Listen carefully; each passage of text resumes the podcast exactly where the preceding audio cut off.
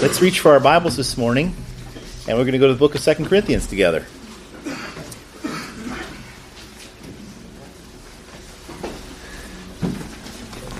All right, Second Corinthians. Uh, Pastor Jeff asked that we kind of stay close in the in the chapters that we've been working through. This helps keep continuity with the class, and it also it's uh, he's laid down an excellent excellent uh, background to us for for the book of Second Corinthians. One of I feel like I say this every time I open up a, a, book of the Bible that this is one of my favorite books of the Bible. Uh, curious how that always works out, but this is indeed one of Paul's most personal letters. You get a real uh, fix on his heart as he speaks very personally, very directly, uh, very um, transparently with the church at Corinth. As you already know, I'm sure the, the relationship Paul had with Corinth was quite complicated.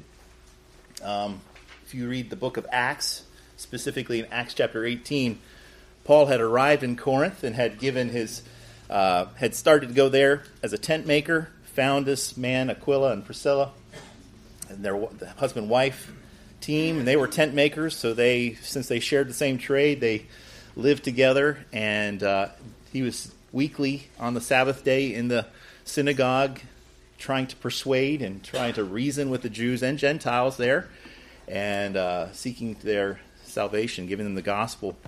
And as a result of that, uh, in the synagogue, one of the, the synagogue leader, um, I think his name was Crispus, came to faith and trusted Christ and became a, a Christian.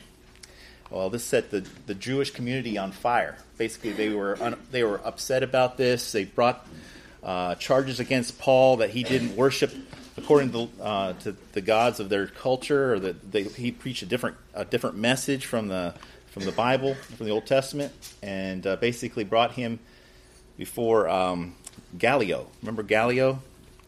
Gallio is the uh, guy who would say, you know, let's just hold up and see if this is of, of God. If it's of God, you can't stop this. Uh, but Gallio is sitting there and basically didn't want to hear anything that they had to say. None of the accusations they had against Paul, they were not interested in. He was not interested in entertaining those things. So he eventually drew, drove them all away from the judgment seat there. And it's interesting that whole story in the background. But Paul was there with them for 18 months and daily with them in the house there nearby of the synagogue. And the Lord had promised him that he had many, many people in the city and uh, Lord used him to preach the gospel, and a church was formed in Corinth. After that time, after he left, you know that um, teachers had come in after Paul had left and began to create problems because they sought to be preeminent in the congregation. They began to disparage Paul's ministry. In fact, Paul was probably uh, every every aspect of Paul's life, his personality, his ministry, everything was brought under review and scrutiny and criticism. And I mean, these teachers were basically uh, maiming his influence, basically making him out to be all about himself. He was a he was an untrustworthy teacher. He was an apostle who, who, who claimed too much authority for himself, and a whole host of other things that were unfair criticisms to him and now he's in a position where he's he has friends and dear saints who he loves, some of them who he led to the Lord there in Corinth, and they're standing in doubt of him now. And so now he's got to write this very delicate letter to them that forces him to have to defend his apostolic ministry without sounding proud and sounding like he's entitled to their loyalty. so you have to understand that there's a lot of things in this letter where Paul's trying not to be defensive and yet he knows it's for their benefit that they listen to him and they hear the word of God from him. So as as we're in chapter five, he's going to get really intensely personal with them, and I, I think it's very it's a very intriguing passage of scripture because chapter five tells us shows us how we ought to respond to personal attacks against our integrity. When someone lays an accusation against you that's unfair or unjust, perhaps, or makes a critique of your motives or puts you in, an in, a, in a bad light of some kind, how are we prone to respond to that? So, Paul's reputation here, as we enter chapter 5, is, is one that's being slandered by a minority of these influential teachers that had risen in the church since he'd last been with them. Paul's motivations for his ministry have been attacked, maligned, speculated upon. these super apostles have risen up who are now shaking the confidence of the church in Paul's role, ministry, teaching, and mission. And worse than that, such attacks upon the apostles' ministry were actually hindering the work. They were sabotaging the work of God there at Corinth. And Paul is reluctant to make a make himself the center of controversy. He didn't want to become he didn't want to turn his ministry of the gospel into a PR campaign to protect his own reputation. Um, so now he's in a situation where now he's trying to avoid self defense but also knowing that defending himself is needful because the integrity of the gospel that he preaches is, that, is, is under attack. So here's a couple things that they were attacking him on.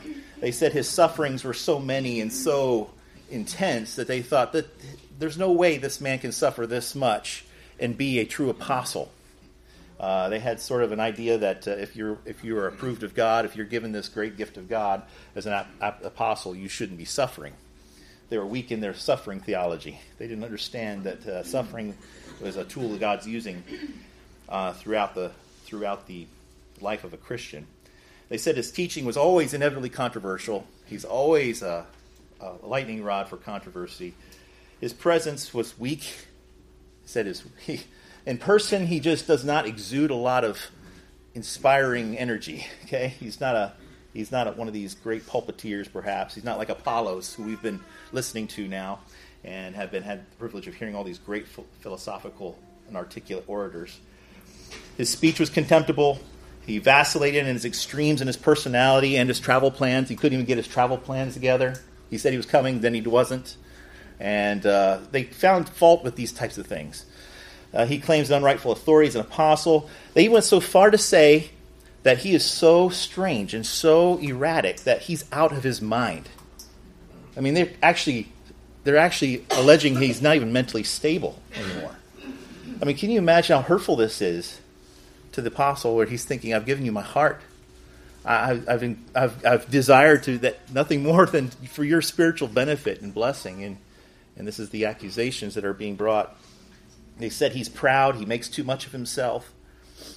So all of these things get back to the apostle. Now he's in a position where he's got to answer some of these things.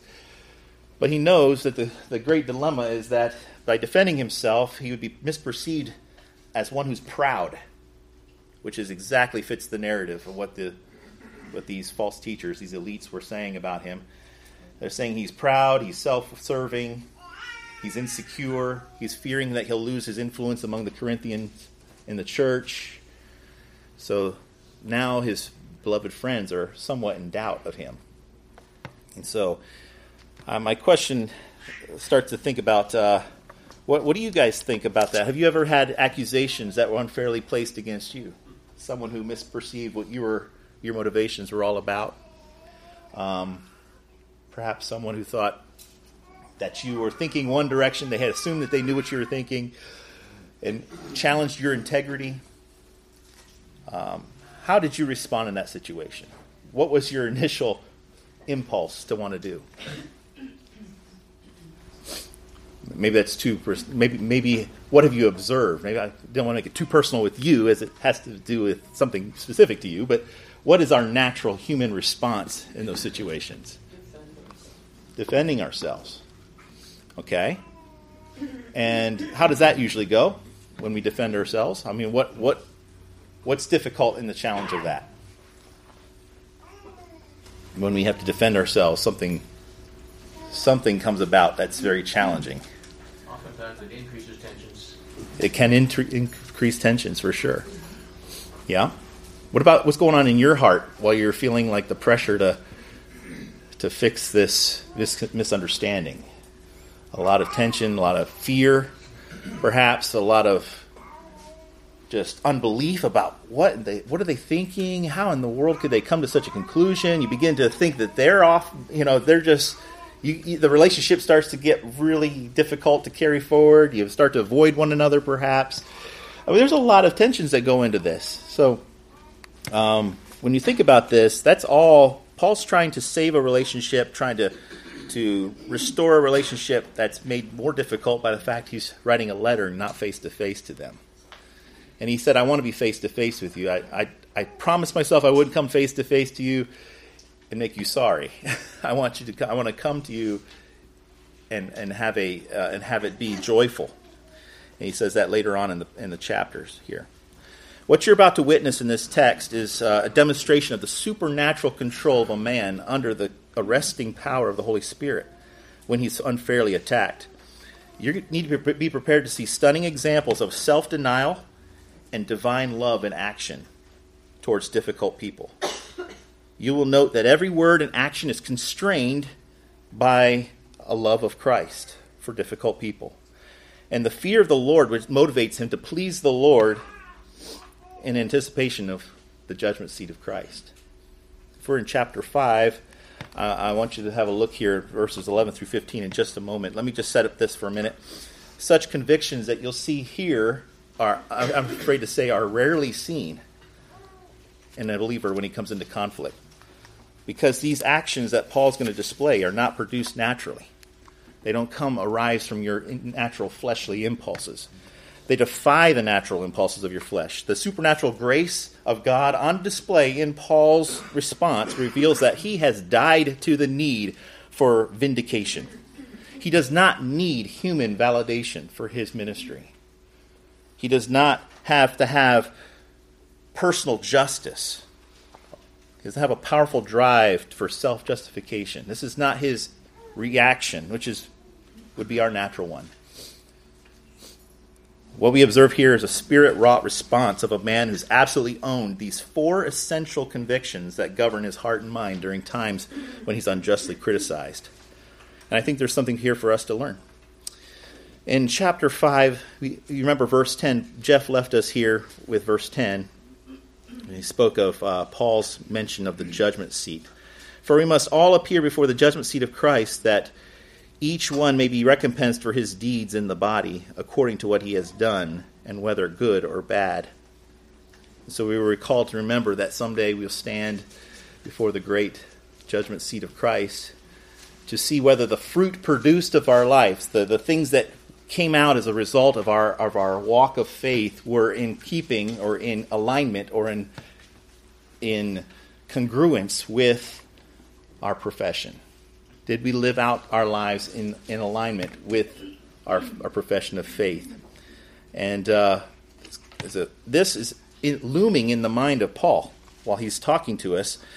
In the next verse, he hasn't broken into a new subject area yet. He's still talking about the this great judgment seat, and he calls it the fear of the Lord.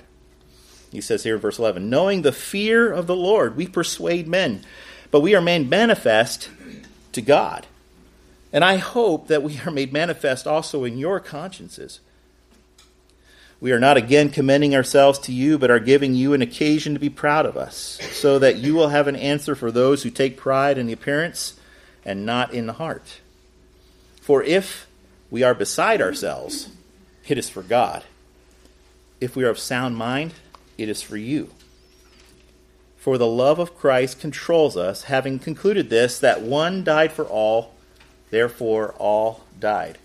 And he died for all, so that they who live might no longer live for themselves, but for him who died and rose again on their behalf. So, this passage is probably one of the more difficult ones to interpret in the in the in the book. But I want us to walk through this and see four convictions of how to respond to personal criticism. We're running out of time quickly, so I'm going to move right into that. Um, here's our four convictions. I want you to notice four things Paul kind of camps on here that help guide his thinking as he interacts with people who are not likely to believe him. He's not going to engage in a in a self defense. He's going to engage in a what I'm going to call a selfless defense, and that's important. We're going to point out marks of that in a minute. He's more concerned with Christ's judgment than men's judgment. First of all, that's guiding his whole thinking here. Second of all, he's committed to a selfless defense. Third, he's calm, collected mentally and spiritually and emotionally. And then he's controlled by Christ's love. And he's going to point these four things out to you, to you as, as reminders for you when you come into these situations. Okay, number one. Let's go ahead and start right in here. Be concerned with Christ's judgment more than men's judgment. Notice he says here, having uh, knowing the fear of the Lord. To fear the Lord is to have not a morbid terror and craven fear of God, that uh, He's just going to annihilate you. Okay? That's not what's meant here. He's the, the fear of the Lord that he's speaking of is a deep reverential awe and respect that results in worship, adoration, and service. In his life, he thinks entirely about how this might relate to his, his conduct before God, who's watching his, his ministry, who's guiding it, and his whole desire is to aim to please the Lord. Um, so the fear of the Lord is what produces this personal integrity. Now, when accusations come, and if your life doesn't match up with what you've preached, and, and accusations come, this is a cause for, for great fear and great trepidation. When your personal integrity isn't in line, then yes, then you would have a fear of man. You'd have a fear of being exposed and a fear of being found out, and uh, you know uh, these types of things. But this is not what's guiding Paul in this response. He knows his integrity is intact.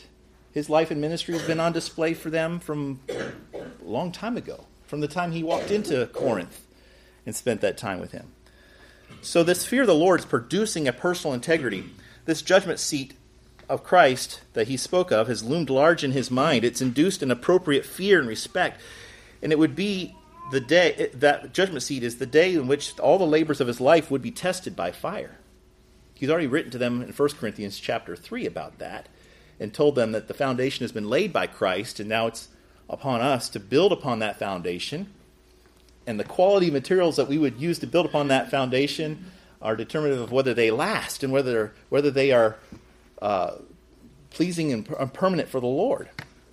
And so he talks about already told them about this, and he, he reminds us here that we all have to appear before this bema seat, just like he, when he was there with them, had to stand before Gallio on, on the Bematos. That's, Acts says that he was standing before the judgment seat there in Corinth, and all the accusations are coming at him from all quarters.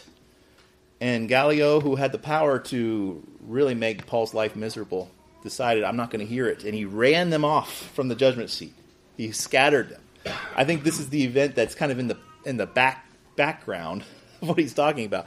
The Corinth, Corinthians saw God exonerate Paul before the, the human judge's judgment seat. And now he's saying, we all will stand before a judgment seat, the Lord's judgment seat whether and we will have to give an account for what we accomplished in this life, whether it's good or bad. Now, this knowledge that our lives are going to be evaluated by Christ and tested to see what quality of what was produced is fearsome. It's a fearsome thing for sure. But this fear is a good thing. It's a good thing because it purges us from hypocrisy. It compels us to live lives of integrity. Our lives are through and through consistently and lived, as the reformers would say, coram deo, before the face of God. Okay? So that's what he goes on to say. He says, knowing the fear of the Lord, we persuade men. The fear of the Lord persuades men of truth. And uh, the fear of the Lord compels us to seek this favorable response from men. Not with the eloquent words and enticing words or scintillating intelligence or with impressive philosophical arguments, as was the case in other eloquent teachers of his day. But as he said in 1 Corinthians chapter 2, he says, We live our lives so that our words are a coherent composite of the truth that we preach. We don't preach something and live an entirely different message. It's completely coherent. We persuade men by both words and by a life that's radically changed by Christ. And Paul says, knowing the fear of the Lord, we're persuading men. He's not talking necessarily about the, it's not necessarily an evangelistic verse in this passage because he's not necessarily trying to persuade them of the gospel. He's persuading them of the integrity of his life it's like, we you know the fear of the Lord that I have, and I seek to seek to persuade you to the integrity that I have. For 18 months, Paul had lived among the Corinthians, persuading both Jews and Gentiles of the gospel. They had seen his life, even when the Jews resisted him and he left the synagogue, they saw him preach this gospel despite persecution, despite resistance, did not change his message. And the Lord exonerated him before Gallio on the Bematos there in Corinth. So the Lord will exonerate him before the judgment seat of Christ, is the presumed, I think, conclusion here. The Bible says that the fear of the Lord also promises integrity before God. He says that in chapter 5, verse 11. He says, He says, um, but we are made manifest to God. So he's he's his whole approach here is that he's not concerned with living a life of integrity just before them, but before God Himself. If you don't, if you live your life with integrity before God, you don't have to worry about the judgments of men. Proverbs sixteen seven says that when a man's ways please the Lord, he makes even his enemies to be at peace with him. And so the concern, the driving motivation, Paul's giving an insight into his heart, is not so that they would be pleased with him, it's so that the Lord would be pleased with him. And the fear of the Lord pacifies this innate desire for validation before men. He's not eager that they would put some respect on his name. He's not looking for that. He's looking that his ways would please the Lord and that he has this gentle approach with these people. He does not guilt them for not having better better judgment. He does not attack them for their disloyalty. Notice his gentleness towards the saints at Corinth. He says, And I hope that we are made manifest in your consciences. It's very gentle, it's very pastoral here. Paul's gentleness towards the saints at Corinth, he's not outraged that they were entertaining criticisms and lies about the, from the false teachers. He's not anxious. He's not flabbergasted. He doesn't say, Have you forgotten everything I did for you?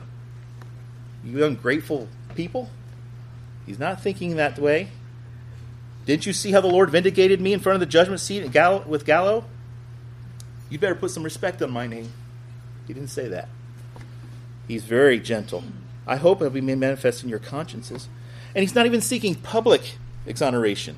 What mattered was that the same uh, that these saints in Corinth would exonerate Paul in their consciences, that they would look back and think back to the relationship that they had with him while he was there among them and say appeals to their conscience that they would find Paul not guilty on all these charges. You know, whenever rumors sweep through, it's easy to grow fretted and despairing that the lies are going to be believed. That there's little that you can do to keep these rumors from, from spreading. You can grow fearful. Have you ever had have you ever been the subject of an ugly rumor? Yeah. And you sit there and you can worry about who's hearing this, who's believing this, who's what who's going to give me an opportunity to speak for myself and you have all these fears that just rush in. And that doesn't seem to be Paul's approach here. He says that I trust your conscience will come to a fair conclusion based on our relationship, based on what you know of me, what you observed of me yourself. In fact, Peter would say this. Peter says, "You know how you put to silence the ignorance of foolish men? how do you how do you silence your critics? How do you silence rumors? It isn't by going on a on a campaign, a personal crusade to make sure your reputation's clear, and getting every taking every opportunity to announce your your personal integrity.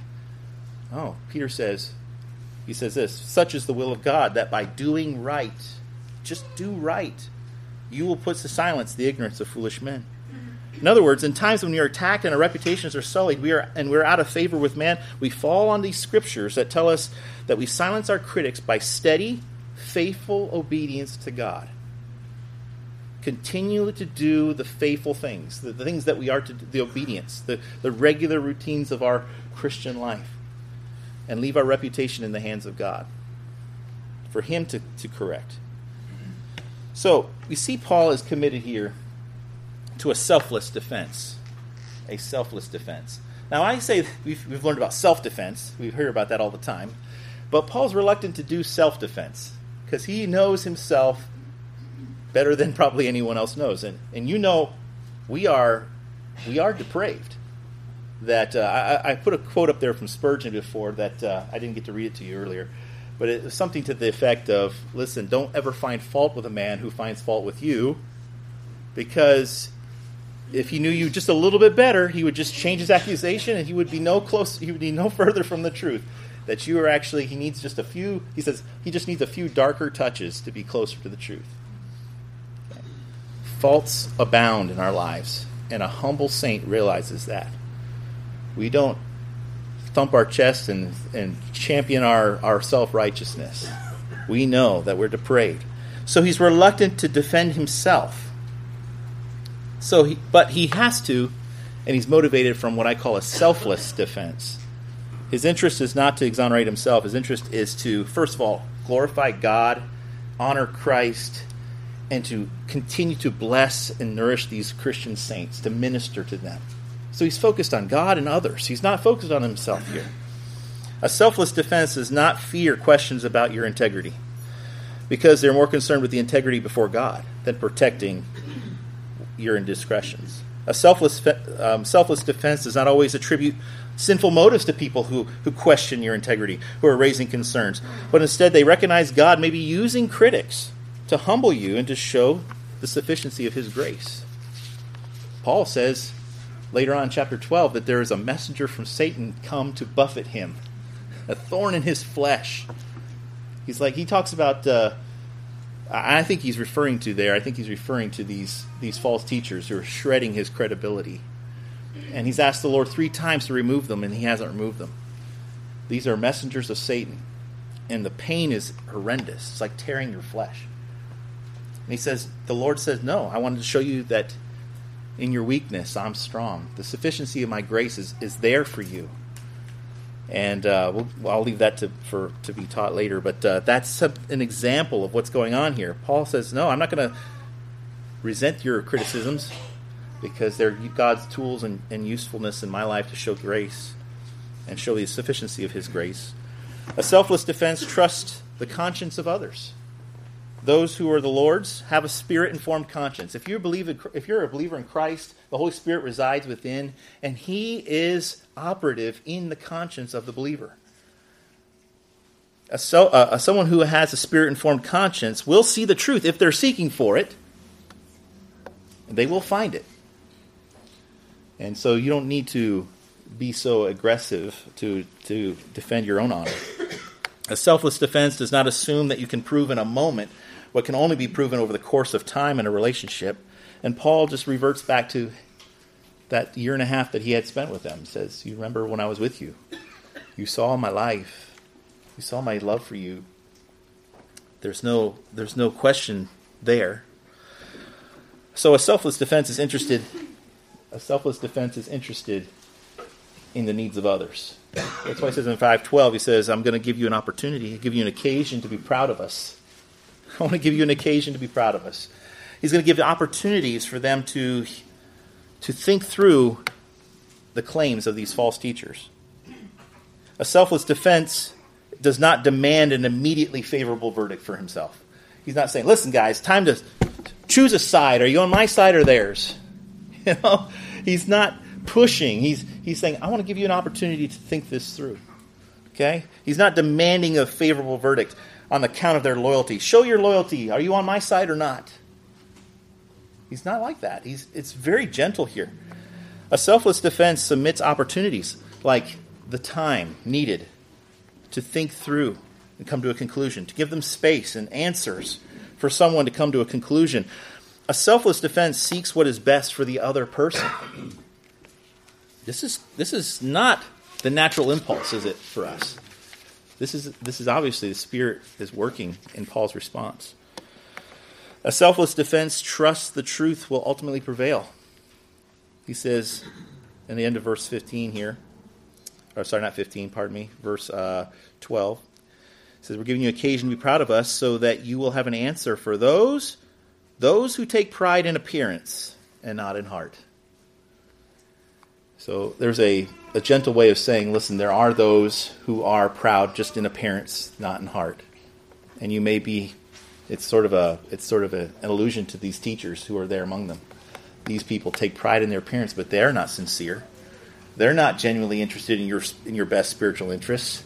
They're interested in accumulating power and prestige and preeminence in your midst. They have they have pride in their appearance, not in heart. So he says, I want your consciences to do the work. So a selfless defense believes that those who want to see the truth can penetrate superficiality. Those who are in Christ can look through things and see things that aren't manifestly superficial on the surface. Okay? They can see the heart in reality. A selfless defense rests its case in the providence of God, in the clearing of questions surrounding your integrity. Do you trust the Lord to clear the case against you? That's where you ultimately land. You can't do anything to change the situation, and so you throw yourself on the providence of God. Difficult to do, but nonetheless, it's the only safe place to land. So, the selfless defense, we've looked at a couple of these things. Um, we see two of the convictions be concerned with God's Christ's judgment rather than men's, be committed to a selfless defense. Thirdly, be calm and mentally collected and emotionally collected. Now, this next verse is no- notably a very difficult one to understand, but we're going to look at this. It says, For if we are beside ourselves, it is for God, he says. If we are of a sound mind, it's for you. You know, I go back to one of the accusations that the people at Corinth were saying about Paul is they're saying he's just out of his mind. He's putting himself in obviously dangerous situations, risking his health, risking his uh, life and, uh, needlessly. I mean, are we sure this man hasn't come unhinged? I mean, this is the accusations they're making against Paul. And Paul says, you know what? If I'm out of my mind, it's for God. If I have, if, if you have to question my sanity, it's because I'm so powerfully driven by the truth and the gospel and its need to go forward. I'm willing to put myself in hazardous situations to hazard health and, and safety if necessary. And, and I might appear to be uh, out of control, out of my mind. The word there means out of my mind.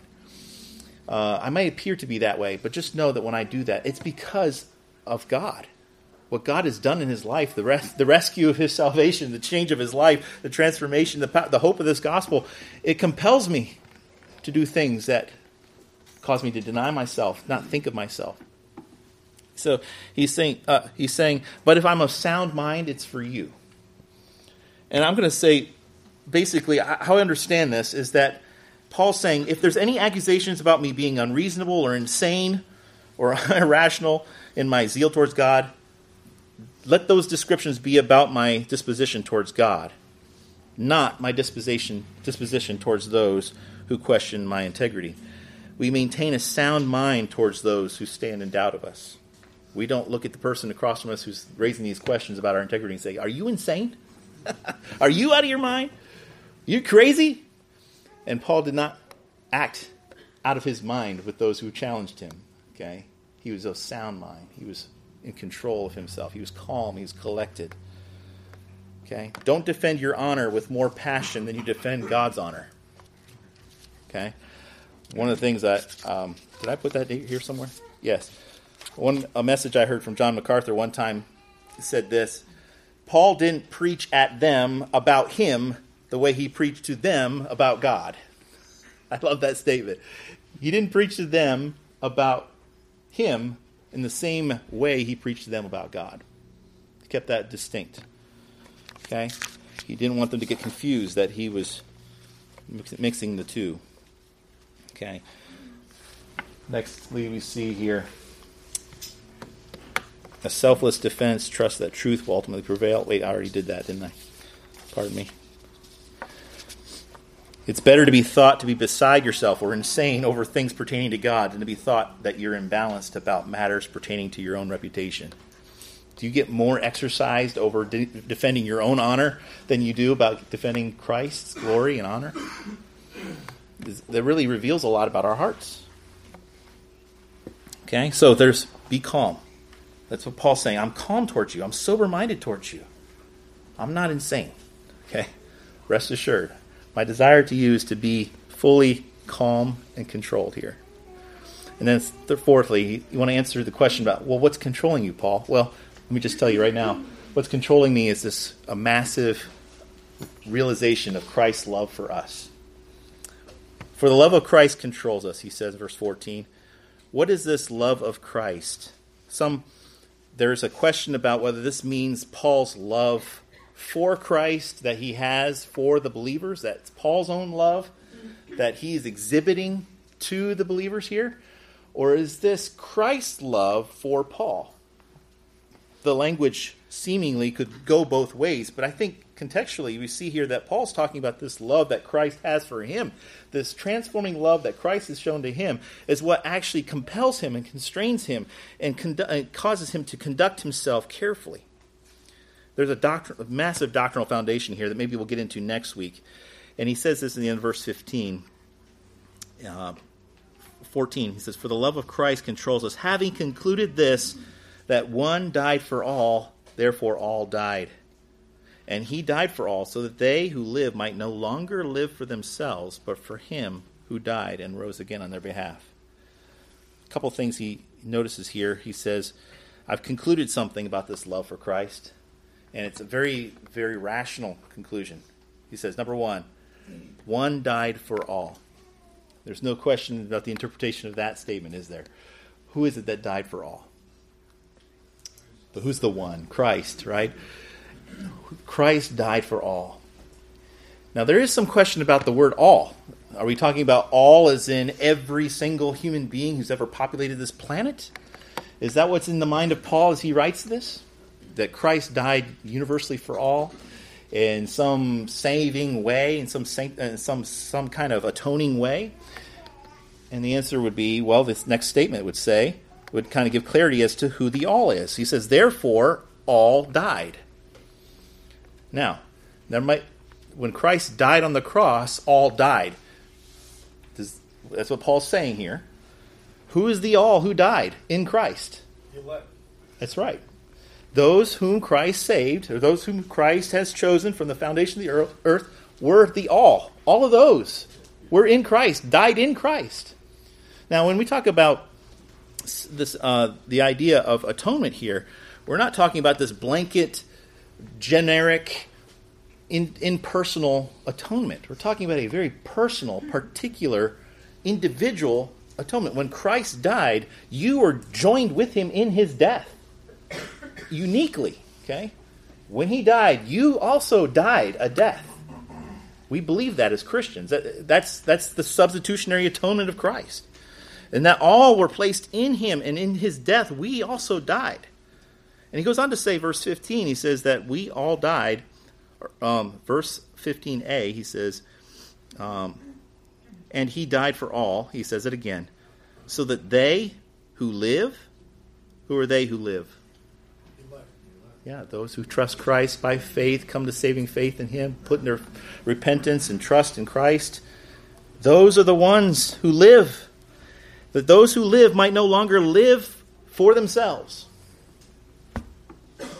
the, the purpose the life that you now live has an entirely different aim a different purpose a different a whole different aspiration i guess i could say you're not living for yourself. You're he says go on, he goes on to say but for him who died and rose again on their behalf. If this sounds like an echo of a different maybe you've heard of maybe you remember this galatians 2.20 this is galatians 2.20 to the corinthians okay?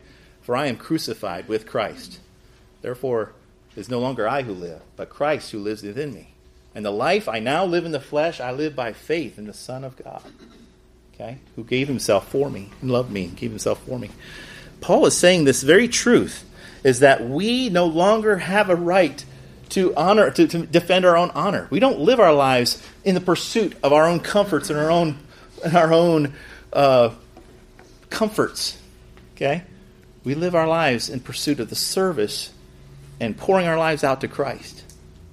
Okay, so he was controlled by this by Christ's love for him. Christ's love for him had had caused him to die to self. He was no longer living for self.